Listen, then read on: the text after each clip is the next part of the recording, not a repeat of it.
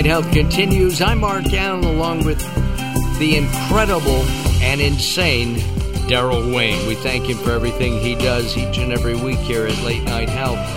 Uh, we are spending some time talking about the 50 million Americans who will suffer unnecessarily allergy symptoms. And I, I don't understand something. I mean, I can understand that we are all allergic, Dr. Amy Shah, to arsenic. It will kill us unless you're Rasputin. Okay? However, why is somebody uh, allergic to to uh, I, I'm trying to think olives or olive pollen and grass pollen, but others aren't? Do we know? We know a little bit. We know that children that live on farms and um, have a lot of contact with animals and have a lot of contact with other people tend to have lower levels of allergies. So one of the theories is the hygiene hypothesis, meaning that the cleaner you get, the less your immune system gets a chance to see a lot of like dirt and um, bacteria. And so what ends up happening is that when it doesn't get enough dirt, bacteria, viruses, and parasites, it starts to attack normal things. Um, it kind of is like a haywire immune system um, that happens because we are too clean. So the you know the the the hand gels, excuse me, the uh, hand gels that people, uh, to me, overuse. We shouldn't be doing that. Exactly. In fact, unless you're around a very sick person or in a hospital setting, it really is unnecessary. The only time I use them, you and I are going to be at a convention uh, uh, coming up, the uh, uh Natural Products Expo West convention, and I I feel that uh, I because there's so many people and you don't know where they're where they've sneezed into. I always take some gel with me. Okay. I think that's a good idea for Be, those kind of situations. Right, because there's going to be 80,000 plus people at this convention. That's a lot yeah. of people. So if you shake hands with one person, you have shaken hands with 80,000 people. Well, actually, you've shaken hands with 160,000 because most of them have two hands. So is, is am I right that we're over cleaning then? Absolutely. I think that, uh, you know, antibacterial um, cleaning agents, these hand um, washes, um, the cleanser. I mean, we are just making our environment too sterile. You can argue that that is the main reason that even autoimmune, allergy, and asthma is on the rise. Wow.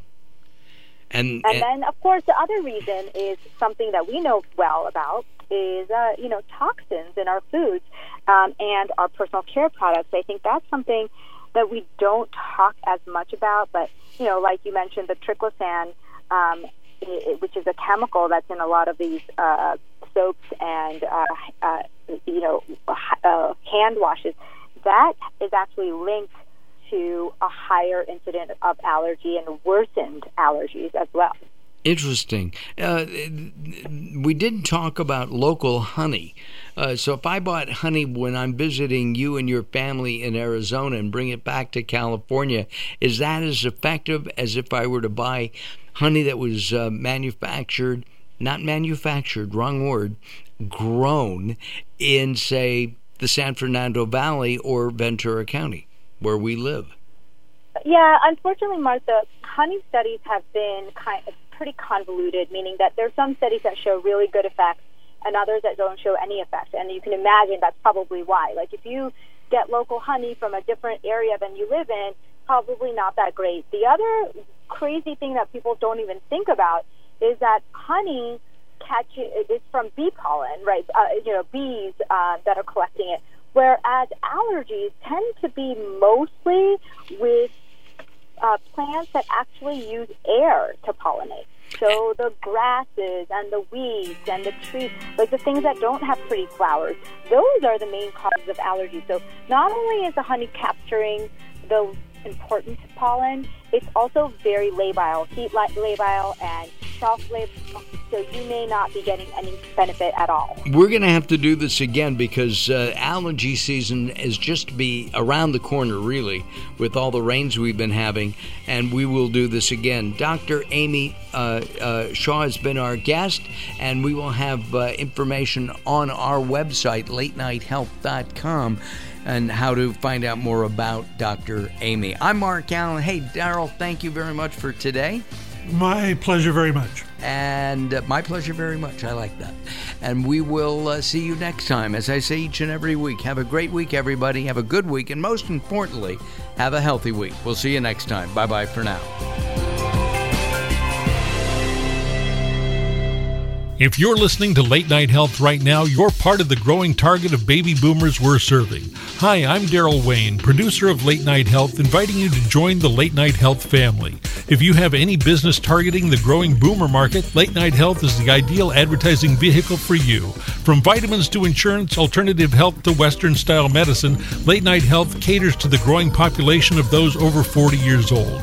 This vibrant demographic has expendable income to fight aging, purchase travel, take care of aging parents, or just have fun. Find out about the advertising opportunities with Late Night Health. Call us at 805 391 0308. That's 805 391 0308 or email us at info at late latenighthealth.com. That's info at late latenighthealth.com. Join Late Night Health as we empower people to take charge of their own health care. Call now at 805 391 0308. That's 805 391 0308.